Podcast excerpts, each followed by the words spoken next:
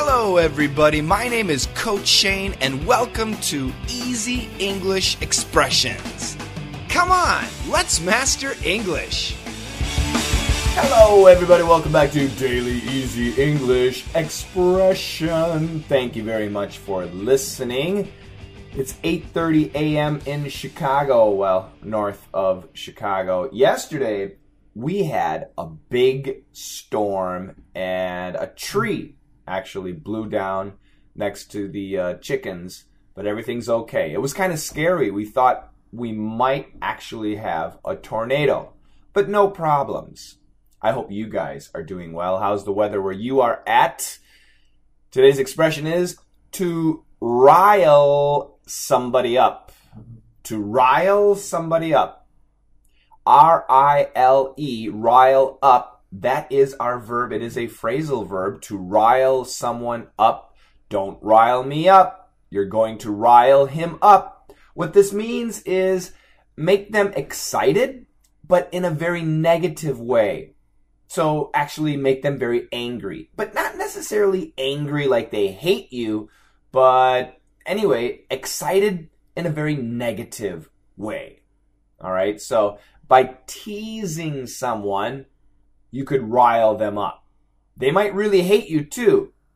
So by talking about politics, uh, you might get riled up. Maybe you have a strong opinion, and if somebody says something you disagree with, uh, you get agitated, you get riled up, you you kind of get angry, but not really at the person. You get pretty excited, and you start talking a lot. This is the idea to get riled up. Check out the dialogue.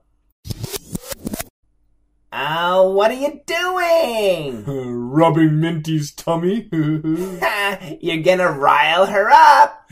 But she's such a cutie. uh, many of you know I have a couple cats. One is Minty, the other is Cass.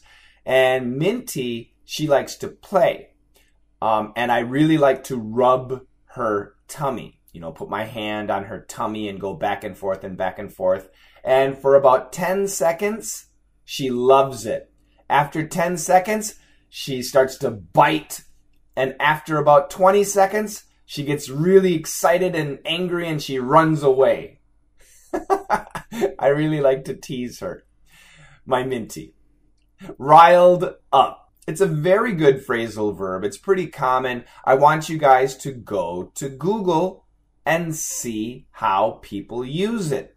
Rile her up. Rile him up. Riled me up. Okay, look up those types of phrases with quotations.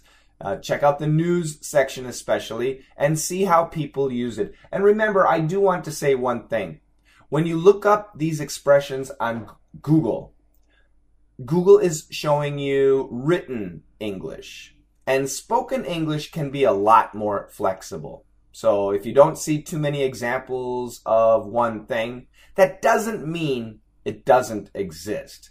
And remember, spoken English and written English tend to be very different. Okay, but anyway, giving Google a shot is a great way to learn how the expression is used. Check out the dialogue a couple more times. Two things you need to do my free lessons and my newsletter. And people have been asking, I signed up for the newsletter, but I'm not receiving it. What's going on?